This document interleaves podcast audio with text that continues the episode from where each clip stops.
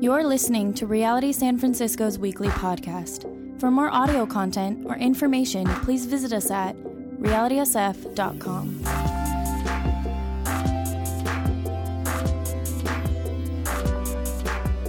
It's a wonderful privilege for us to be welcomed back here. Thank you so much for, for having me and my family over in this church. We're excited to join with you at the Lord's table and in the Lord's Word today. Um, you can go ahead and turn to John chapter 2, verse 1 through 11. As Tarek shared, uh, Dave Lomas asked me to share a vignette about Jesus Christ from a miracle that he accomplished in the Gospels.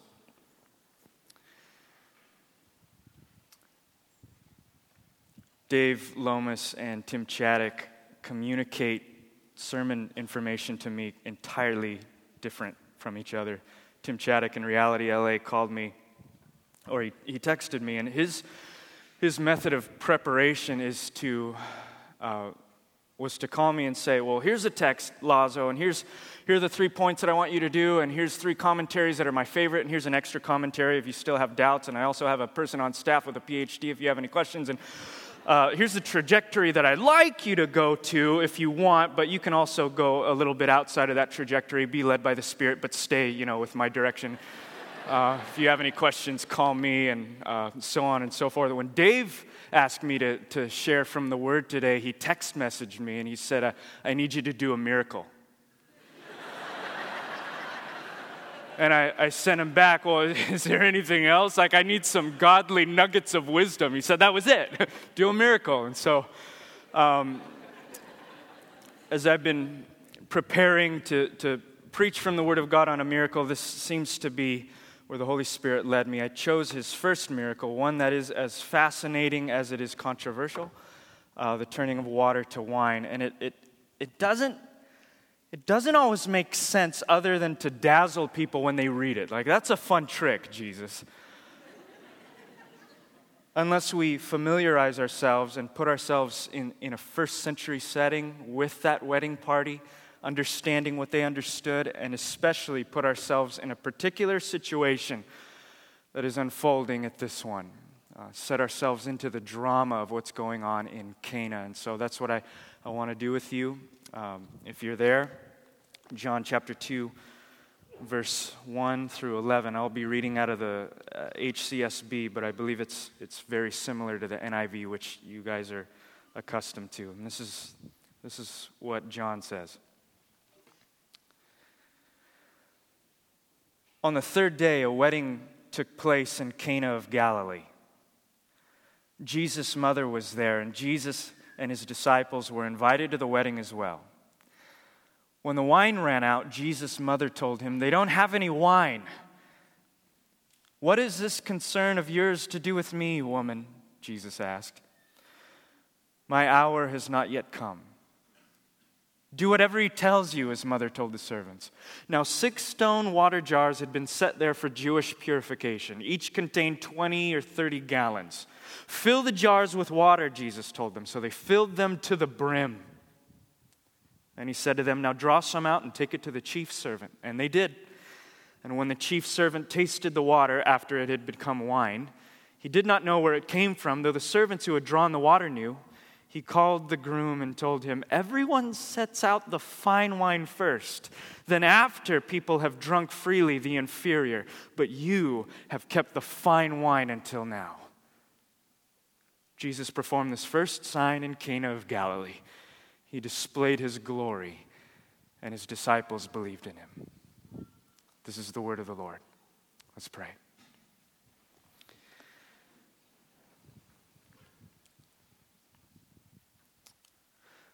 Lord, in the middle of the city, among many other churches who are doing the same thing, we want to confess together the words of the psalmist. God, you are our God we earnestly seek you. Our bodies yearn for you, our souls thirst for you in a dry and weary land where there is no water. We have seen you in the sanctuary. We have beheld your power and your glory, and we want to come and crowd around you today, Lord, as a church gathered and say, Your loving kindness is better than life. Our lips will praise you. We will bless you as long as we live. And now, Christ, as we open up your words, I pray that you would, by your grace, somehow use my foolishness and the way that I say things, that you would somehow use those things, in spite of me, if you have to, to get across to the church of Jesus Christ that Christ, you are who you said you were, you did the things that you said you would do, and you are right now here present among us to bless us with your glory. And so we ask that, Holy Spirit, you would manifest the fragrance of Jesus. You would put him on display. You would magnify him. You would exalt him. You would make him the only one that is spoken much of. That we would leave this little theater here, this school, this gathering, with a deeper longing for the Holy One of God. Quench our thirst today. In Jesus' name, amen. Um, I've seen a, a lot of strange things happen at weddings, not, because not only because I've gone to them, but um, as uh, part of my job is to preside over the ceremony, and so I've seen a lot of strange things. I've seen a lot of tragic things. The last wedding that I did was for a friend who um, unbeknownst to me during the ceremony, decided to uh, act out his own vows by pulling out a bag of goodies uh, that he used it as illustrations for his vows. And they were vows, uh, things of this nature, like uh, to my bride, I vow to always give you a back massage at any point uh, that you ask me for one. Or uh, I will uh, cook for you a gourmet meal, you just snap your fingers. And he just began to throw out all of these vows that a lot of the, the, the older men in the congregation were kind of getting nervous about at one point, he started pulling out uh, uh, pieces of underclothing and waving them around. I don't even remember what the vow was for. it was a heavy visual. I've seen really strange things happen at weddings.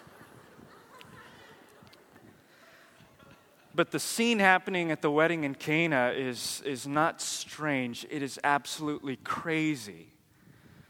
Weddings in the first century, especially among Jewish people in Palestine and Israel, were the central event for people of that day. Now, we, we, we put some importance on weddings. It's not like they're not important, but they were not as urgent, they were not as central in our lives today as they were in the first century. Central event for many people, they would have lasted much longer, they would have been much more involved than our weddings. After a ceremony in the first century, the couple would typically be taken straight to their home, no honeymoon. They'd be taken straight to their home on a parade, taking the, the circuitous route around town so that they could meet every single people in the town.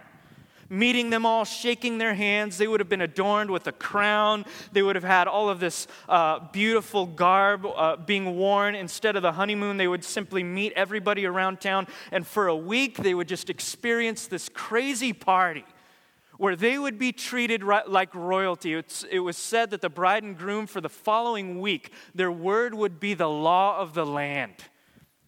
And you have to understand that this was against the background of extreme poverty. For these two people, especially in Cana, these would have been very poor people. This would have been the one week in their entire life where they would have gotten a taste of something else where they would have gotten pulled up out of their impoverished status. They would have experienced joy. They would have experienced a celebration. They would have experienced happiness. They would have experienced food. They would have experienced love like no other. This was the break and the escape from everything that they have ever known in their poverty. It was a pleasant escape. And in the center, at the centerpiece of a wedding, wine was the symbol of a celebration meaning once the wine was cut off, your celebration was over. Now, in a wedding in, the, uh, in, in, in our day, you might be a little annoyed if the wine runs out, uh, depending on the wedding. If it's a three hour wedding and speeches are going on forever, you might be uh, slightly more irritated, but that's the extent of it. When the wine runs out here, it's, it's a nuisance, and that's perhaps that's perhaps the last of it. When the wine ran out in the first century, it was devastating. The wedding was over, the dream was shattered. True story. Let me give you an example just to, to drive this home. In a shame culture like that, the responsibility of providing hospitality was on the family of the groom, meaning if you failed to provide hospitality, and this all, uh, had to do largely with the amount of wine that was there, if you ran out of wine, your family would be shamed for the rest of their life if you ran out of wine. In fact, uh, one writer, uh, one scholar puts it this way he says, It was actually in the books in that day that a guest at your wedding could sue the groom if you ran out of the appropriate drinks. Think about that at your wedding. The next time you forget some party favor, you could get sued for that. Obviously, this wouldn't happen in our day, but this was a really big deal. It was more than a nuisance, it was heartbreaking. A bride's dream was about to be shattered. Her family was about to be socially stigmatized, and her husband possibly sued for all the money that he was worth. When Mary came up to Jesus, broke all social norms, broke into his circle of boys, and said, Son, they're out of wine, he might as well have said, Son, they're, they're out of joy. Jesus, perhaps some of you would, would say that this morning. Perhaps you've rolled into this church this morning because you have run out of joy and you have simply ran out of places to look for it. Jesus steps in on the scene and he turns water into 150 gallons of fine wine. 150 gallons would have been about 30 bottles of the best wine hands it over to the master of ceremonies who drinks it, and he says, You know, most people save the best wine. Uh, the, most people use the best wine, and when people get freely drunk, you know, then they, they bring in the cheap stuff, you know, the Charles Shaw from Trader Joe's or whatever. you guys have no shame. You bring in your best until the very end. Now, for some of us, this is very romantic. It's very uh, it's very dazzling. It's that story we like to laugh about. But for others, perhaps for skeptics, I've had I've heard from skeptics and agnostics that look at this and it just angers them, you know? Like, really? The, the God of the universe can do anything that he wants. He can snap his fingers and solve world hunger. He can end cancer. He can end war. But he uses his miracle power to make good wine? He helps a party along? This seems so trivial. Even if this were a true story, some people would say, why in the world would John include that in a list of seven or eight miracles? It seems so trivial. What John, the gospel writer, would have us know this morning is that it was far from trivial. Jesus was making a bold statement about himself perhaps more than any other miracle to follow. He was essentially saying three things This is what I came to do, this is why I came to do it, and this is how you can receive it. It's what we're going to look at this morning. What he came to do, why he came to do it, and how to receive it. Here's, here's what I mean what, what he came to do. What do, you, what do some of you think Jesus came to do? This is an open ended question that gets a, a lot of open ended answers depending on who you ask. Some people will say, well, Jesus came to forgive my sins. Others would say, no, Jesus came to make me a better person. Some would say, no, Jesus came to uh, alleviate suffering. Others would say, no, he came to uh, start a revolution. He came to upseat the, the powers that be. He came to start a movement. You know what the gospel writer Luke says about Jesus? He says in Luke chapter 7, verse 34, the Son of Man came eating and drinking. The Son of Man came to sit at the dinner table with people and share a meal. Think about that for a second. You want to know what Jesus came to do? We cannot spiritualize or ignore the immediacy of the story. He simply came, he met a felt need in a tangible, lavish way so that people could continue to celebrate. The Son of Man came eating and drinking and celebrating and enjoying life and practicing what that looked like in the midst of a community of people that gathered around him. That is a far cry from what some of us envision Jesus as being. You, Any of you remember the, the famous Jesus film from, I think it was the 1970s? God bless it. It has done many good things in culture and with people, except for one thing this sense that a, a, lot of us have when we, we watch the film. It captures what we sometimes think of Jesus as this, this silent monk who just kind of wanders around with a glazed look in his eye. Just, you know, just, just not very fun, not very down to earth. He's that type of person that you're like, I know you're important, but I don't really want to hang out with you because if I did, I wouldn't know what to say. You're, you're way too holy, you're way too serious you probably spend like all day praying and thinking about really righteous, holy things.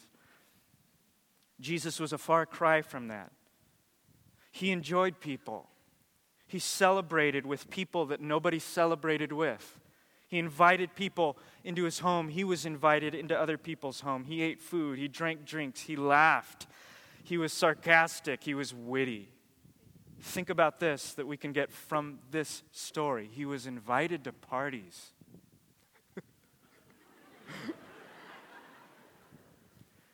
So, this question I have to ask to every Christian in the room how many parties do you get invited to?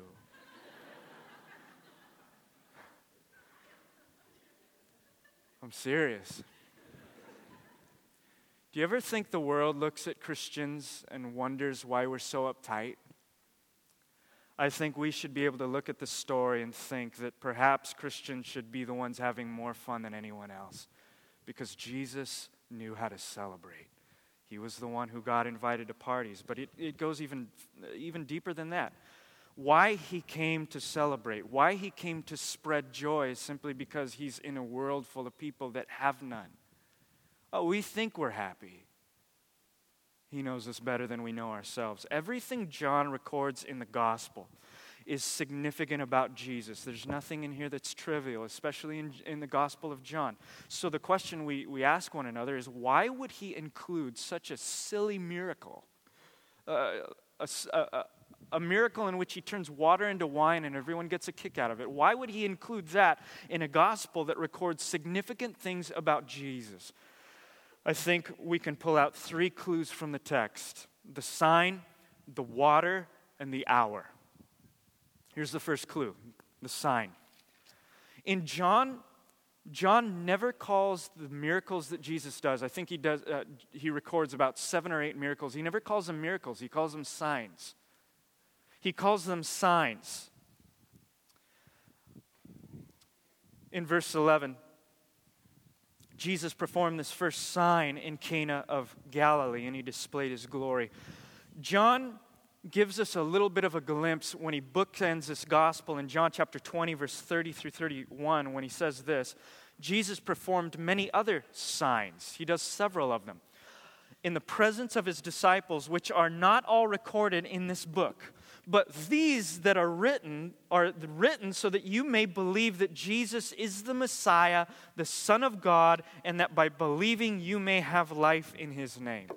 In other words, I have Jesus has done a lot of miracles and he's done a lot of signs, but I've chosen 7 or 8 because they tell you something significant about who he is and what he came to do. So, signs, according to John, different than any other book, different than Matthew, Mark, or Luke, the book of Acts, signs in the Gospel of John function as parables. A sign is a miracle slash parable. It's something Jesus did in order to give you a glimpse, a vignette of who he is and what he came to do. So it's there to tell you why he is the Messiah. It's there that you might believe and know that Jesus is the Messiah. How can this miracle in which he turns water into wine show us that he is the one that the Old Testament has been cluing us into all of this time? the promised one of God that came to renew and to set free and to gather people to his name. How does this parlor trick tell us anything about that? Well, it's, it's all in the water. Second clue. Look at verse 6. Now, six stone water jars had been set there for Jewish purification. Each contained 20 or 30 gallons. Fill the jars with water, Jesus told them. Water jars used to be placed there before a meal for uh, pious or uh, very religious Jews to wash their hands in before eating a meal. Uh, you might be tempted to look through the Old Testament to find where it's commanded to do that. It's not there. But certain sects of uh, Judaism would practice this. Mark tells us uh, a little bit of what that would look like in Mark chapter 7, verse 3 through 4. He says, The Pharisees and all the Jews do not eat unless they give their hands a ceremonial washing, holding to the traditions of the elders. When they come from the marketplace, they don't eat unless they wash, and they observe many other traditions, such as the washing of cups and washing of pitchers and washing, washing of kettles. A lot of washing going on. This hand washing ritual was not a part of the law that Moses gave us. That's why you can look through the entire Old Testament and not see anywhere where this, there's this very detailed washing. What it was is centuries later, Jews would begin to add to the law of God to make it a, a little more accurate, uh, not accurate, but to make sure they were following it well. The Pharisees loved to do stuff like this, adding uh, sub laws to the law of God. They would say, for example, they would say something like, oh, uh, not supposed to work on the Sabbath, but, you know, what is the Sabbath? Oh, oh, and what is work? Is work tying a knot? Well, I, best, I guess I better not tie a knot. Okay, put that in there in the ledger. No tying knots. They would begin to add on all of these intricate bylaws to the law of God to make sure that they didn't cross over it. It was often very meticulous. And they would do this, uh, uh, for example, ritual washing uh, came out of a desire not to be unclean. But how are we unclean? Maybe I bumped into something. Maybe as I opened the door, I touched something that was unclean. I better not eat food if I'm unclean. And you never know when you're unclean. So let's wash our hands. But it was very detailed, very meticulous. And it just got carried away. In fact, the size of the vessel that you washed your hand in had to be a certain shape, it had to be a certain size, it had to be made out of a certain substance. That's why we're told that it was stoneware. And it just got even more meticulous as the years went on. We're told that there was a certain position that you had to wash your hands. You, hadn't, you had to ball your fingers together in a certain way and lift them at a certain angle so that the water, the unclean water, didn't drip down your, your forearm. It, it, it was unbelievable. And at one point, Jesus confronts the silliness of all of this ritual. He actually says in one gospel listen, it's not the stuff that's on your hands that defiles a person, it's, this, it's that which comes out of your heart. You can wash, you could take a bath all day long and you'll still be the same dirty people I've always known. You need a heart washing. The danger of rituals, and by the way, rituals are not bad, right? We're here on a Sunday morning. You do this every week. That's a ritual. We sing songs, we have a certain liturgy, we go through the Word of God. Those are rituals. There's nothing bad about rituals, those are helpful. The danger is when we begin to pile on rituals because we, we don't know what else to do. The danger is when we forget what those rituals are supposed to be pointing to. And when they no longer point to Jesus Christ, the author and perfecter of our faith, they now begin to point inward at our own ingenuity our own self righteousness, our own ability to provide that which we have been lacking. When I begin to just start acting like a Christian, doing the right things, reading my Bible, praying every day, helping those who are poor, doing stuff that, you know, Christians do because it makes me feel better about myself, I have lost my way. It becomes white noise. I know all about white noise. I have a I have a nine month old daughter and a white noise machine. and earlier on, this was our first kid, we, we were so lost. We had to figure, uh, some of you that have kids know, we had to figure all of this stuff out on our own. So I was YouTubing video tutorials on how to raise a baby my, my kid would just begin to cry, just bloody murder. I wouldn't know what to do. I've never held a baby before in my life, so I started Googling stuff and reading books and asking Brianna. And I got a litany of different advice, of, of advice from just all over the place. One was, you know, practice the shushing technique. Just shh. and somehow shh supposed to quiet your kid down. So I started to do that. But another book told me, no, you need a, you need a white noise machine. It's the soothing thing that emulates, you know, what they felt when they were in the womb, and it's all poetic and stuff like that. So I got a white noise machine. And then another thing said, no, classical music, it, it, it, not only does it quiet them down, but it, it makes them a genius when they grow older. So I got some classical music, and no, you need to bounce your baby. So at certain points, this, this would work, you know, that I would do these things and they would work. At other points, Abigail would simply not have my techniques. There would be times where I would do everything that I could. I was shushing, I was bouncing, I was playing white noise, I was playing classical music, I was jumping up and down, and she was screaming. And there was all, I feel so sorry for my neighbors because there was just this symphony of white noise just emanating from our, our apartment building, and it wasn't working. In fact, it was making her scream even louder. And I don't know if it was like an epiphany from God or maybe Brianna just kind of told me this. Uh, there's uh, a blurry line between the two of those things. but at one point, I was like, this is ridiculous. I turned everything off and I just held her as she cried. And within seconds, she just, her head just dropped on my chest and she, she grabbed my shirt and fell asleep on my chest. And I was like, wow, that, that was it. that doesn't always work either, by the way. Sometimes the white noise, sometimes the rituals make everything worse because at the end of the day, we look at all the stuff that we're doing because that's what Christians do. We get lost in the noise and we wonder why we started there to begin with. It all seems to make everything worse. The noise becomes overwhelming, and Jesus will he'll burst in on the scene of your party. He'll knock on the door as the true master of ceremonies, as the true wedding planner not to add to your rituals, not to say, do, you know, oh, you're doing 10 awesome things from the Bible, now here's an 11th. Not to add to the burden, but to replace the old system. I want you to walk out of this building recognizing that Jesus didn't add water to the pots, He changed the water into wine. He brought what people could not bring with their own ingenuity. He replaces the old system. And this is exactly what John told us before in the previous chapter, in John chapter 1, verse 17.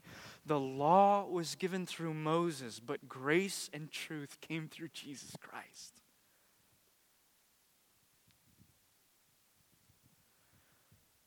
Clue number three. This is one of the funniest responses I've ever read in the Bible when Jesus reacts to his, his mama, right? If I ever talked to my mom this way, she would slap me so hard. I just got to read it again because it's so funny. But wine ran out. Uh, verse 3 Jesus' mother told him, They don't have any wine. Verse 4 What is this concern of yours to do with me, woman? Jesus asked. wow. Think in the NIV it's a little more pronounced. It's like, Woman, what is this concern of yours to do with me? Uh, this response seems really harsh. Like, we would never say that to a, to a lady, you know? But actually, in the first century, uh, the, in the first century, woman was actually a very respectful term. It was a very respectful term for a man to, to call someone that uh, in, the, in their language to say a woman, to start off a sentence in that way. However, it is not as intimate as you should have spoken to your mom. It's not harsh, but it's not very family oriented. It's almost as if Jesus is, is now starting to put a little distance between him and his mom. It's almost as if he's saying uh, to some extent, okay, listen, I know you're my mom, but I'm your God. Hey, I know, I know you gave birth to me, mom, but I created you with the word of my power. I know you helped me until I was 12 years old, you know, to tie my shoes and feed me and all of that stuff, but I'm going to save you from your sins. He puts distance between himself and his mom, and then he answers her. But the feeling is very tense. You know, you know why it's so tense? Think about this. One, per, one person put it this way What do you think about first when you go to a wedding? Uh, what do you think about when you're not married and you go to a wedding uh, like of a friend or a, a stranger? You, you generally you generally think about your own wedding. A lot of people, when they go to weddings, they're invited to weddings, they sit there in the seat, pretending, you know, maybe pretending to be happy, mulling over in their heads what their wedding should look like or why their wedding has not come yet, or what it's to, or how they're to pay the bills, or if they're engaged, like, or not engaged, like, when is he to pop the question, or all of these things that flood into our heads. We often go to weddings reminded about our own weddings. You know what Jesus was thinking about as he's sipping this wine and as he's co- uh, committing this miracle? He's thinking about his own wedding. Revelation chapter 19, verse 6 through 8. Listen to this. This is a vision by John, who wrote the same book we're reading. He said, Then I heard something like the voice of a vast multitude, like the sound of cascading waters, and like the rumbling of loud thunder, saying, Hallelujah, because our Lord God, the Almighty, has begun to reign. Let us be glad, rejoice, and give him glory, because the marriage of the Lamb has come, and his wife, his bride, his church, has prepared herself. She was given fine linen to wear, bright and pure. See, the testimony of the scriptures of the whole Bible is that there is going to be a wedding unlike any other, where Jesus Christ is the groom and he brings his bride, which is made up of all those who believe in his name. And they will sit around the wedding feast of the Lamb and they will celebrate. But why is it tense? Jesus is troubled. Because this wedding is paralleling the wedding that he knows is coming up quick, the wedding feast of the Lamb, but he is thinking, okay, I can turn water into wine, but the cost of bringing a bunch of sinners to my wedding feast is going to cost a whole lot more than 30 bottles of Cabernet. He's thinking about his wedding, distressed and disturbed and troubled. You know how we know? Because of his answer to Mary. What he says in verse 4. What is this concern of yours to do with me, woman? Jesus asked. My hour has not yet come. Notice that Jesus doesn't say, Hey, mom, I, time isn't right yet. My time hasn't come. Like, I'll do this later. Believe me, I'm God. It's in the script. I'll do it in a little later. I just want to enjoy the wine, enjoy the fellowship. He doesn't say, My time has not yet come. He says, My hour has not yet come. What does that mean? Everywhere that you see the word hour in the Gospel of John, it always refers to a specific something about Jesus. It doesn't matter where it is. Whenever Jesus brings it up, in John chapter 7, verse 30, in John chapter 8, verse 20, in chapter 12, verse 23, in verse 27, in chapter 13, verse 1, in chapter 17, verse 1, hour always refers to the mission that Jesus was sent here for, which would climax in his death. When Jesus speaks about his hour, he is speaking about the fact that he has to die. So when he says to Mary, My hour is not yet here, he is saying, he is thinking and troubled and distressed and heavy in heart because he knows the price of throwing his own wedding is going to cost him his life. When he will die on the cross for the sins of humanity the dowry that would cost him to bring sinners who don't deserve it to the wedding feast of the Lamb, clothed, as, as John says in Revelation, with fine linen to wear, bright and pure. That's a costly, that's a costly wedding dowry. It would cost him his blood and it would cost him his life.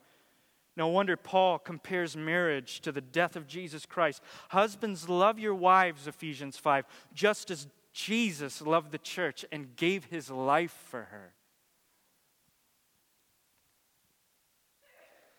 That's why John says in verse 11, chapter 2, that in doing this seemingly trivial miracle at Cana, he was displaying his glory. He was giving us a glimpse into what it would cost to bring joy to a world with no joy, to turn the water of our, of our emptiness into the wine of his everlasting joy. In other words, Jesus was making a statement about himself that he is, in fact, the good wine of joy. The Bible often uses sensory experiences to describe our salvation. You ever notice that? It uses strong language. Sometimes beyond the intellect. It, it, it, uses experiential language to try to get a point across of what salvation is and who God is because salvation is a deep experience. Jesus didn't come to just add a bunch of more trite rituals to your schedule, He wants you to know Him. He wants you to be affected in the deepest possible way. Salvation is not a mere intellectual assent where you find something agreeable in the same way that you find a mathematical formula to be true. Because at the end of the day, in a similar way, Brianna and I didn't come to San Francisco saying, Yeah, we believe that the food in San Francisco is awesome because it says so on the sign of every door. No, we want to taste it. You don't believe that gravity exists because someone told you the, the mathematical formula. You believe it exists because you fell down some stairs or because you're a professional skydiver and it thrills you. It's the same for salvation, which is why you have people like the psalmist declaring, Taste and see that the Lord is good. Job, I, I, I heard of you by the hearing of my ears, but now my eyes sees you.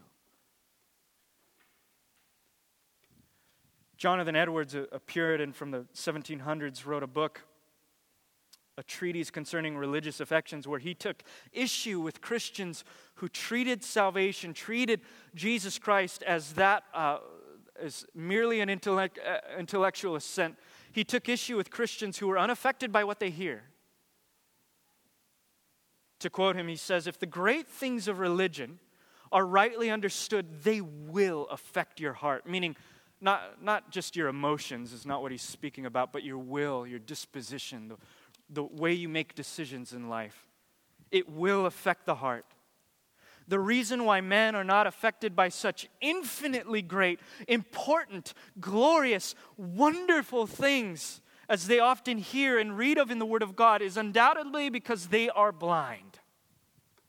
If they were not blind, it would be impossible and utterly inconsistent with human nature that their hearts should be otherwise than strongly impressed and greatly moved by such things. Edwards was saying what we see in the Psalms salvation means you're changed.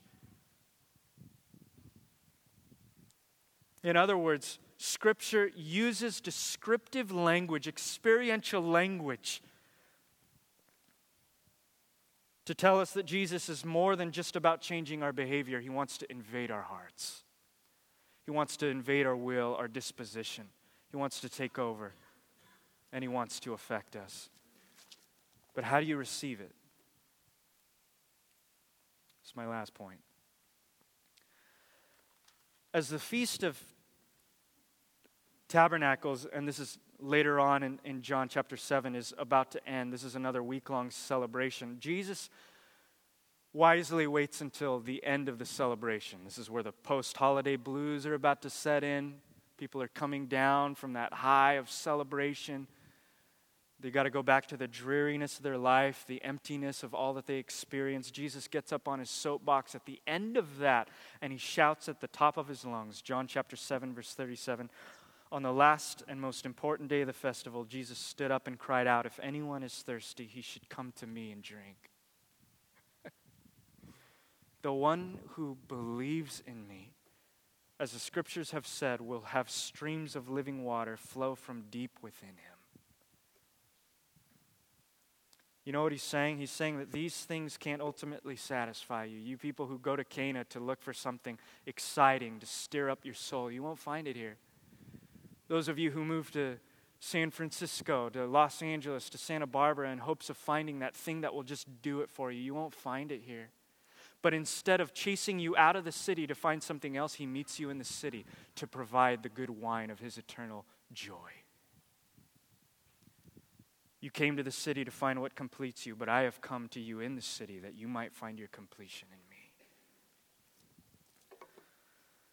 C.S. Lewis described this. He described this problem that we have in this way. He said that we, we have these physical desires. We love a lot of stuff. We, we get these urges. We have these passions. And they are all uh, these energies that God gave us that are filtered through physical pleasures. Physical pleasures are the filtered version of what God placed in our hearts. And he goes on to say, and they are too much for our present management. What would it be to taste at the fountainhead, uh, uh, at the fountainhead that stream of which even these lower reaches prove so intoxicating? And yet, that, I believe, is what lies before every Christian. The whole man is to drink joy from the fountain of joy. The truth of this miracle is that we were made for something more than what our physical pleasures know what to do with. And that we can receive that deep experience of God's joy simply by believing. Listen, not by believing on, an intellect, on an, a, a merely an agreeable level like, I believe that in the same way that I believe that E equals MC squared. But to believe, as the Word of God says, the disciples saw his glory and believed in him, who he said he was, who he, uh, what he said he would do, and the family of believers that he grafted us into, that we would believe, that we would belong, that we would trust, and that we would devote our lives to this truth about who he is and what he has come to do. And he, in turn, provides the wine of his joy.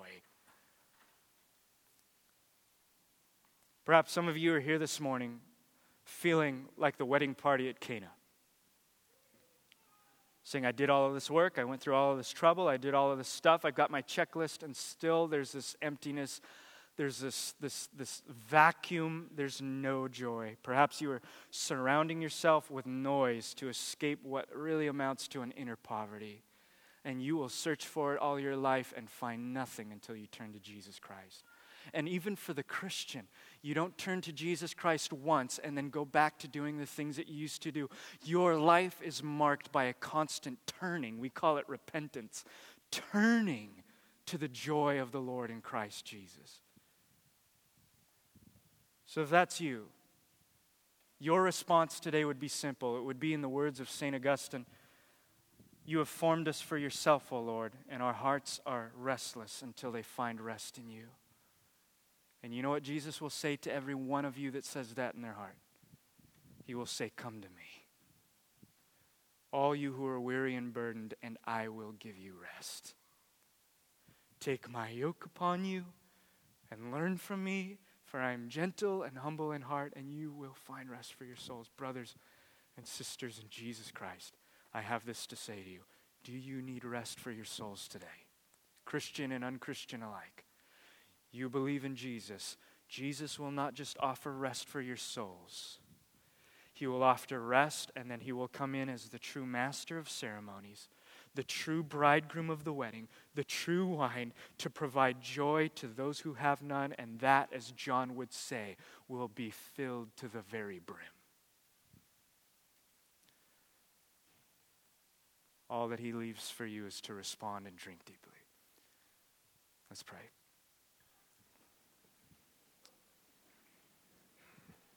Heavenly Father,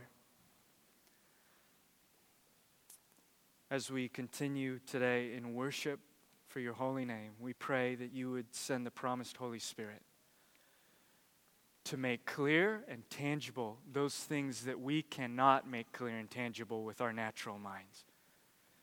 You say that spiritual things cannot be understood by natural people, and so, God, we pray that the Holy Spirit would come and make clear and evident what you have done and are doing in this congregation in the city. For some of us, we come into this building with drama, with baggage, with hurt and pain and confusion, our own agendas. And I ask God that by your mercy, by the power of the Holy Spirit, you would, as Paul say, shine a light into our hearts, revealing the light of the knowledge of God in the face of Jesus. That here in this little cathedral, you would put the glory of Jesus Christ on display so vividly and so wonderfully that no matter what we came into this place clinging to, they would fall to the ground as we see a better love and as we see a better glory and as we are allured by a better joy. You are so faithful to do that each and every time. We fall at your feet today, Jesus, and ask that you would do a heart work in us and that you would overwhelm our hearts with joy. In Jesus' name, amen.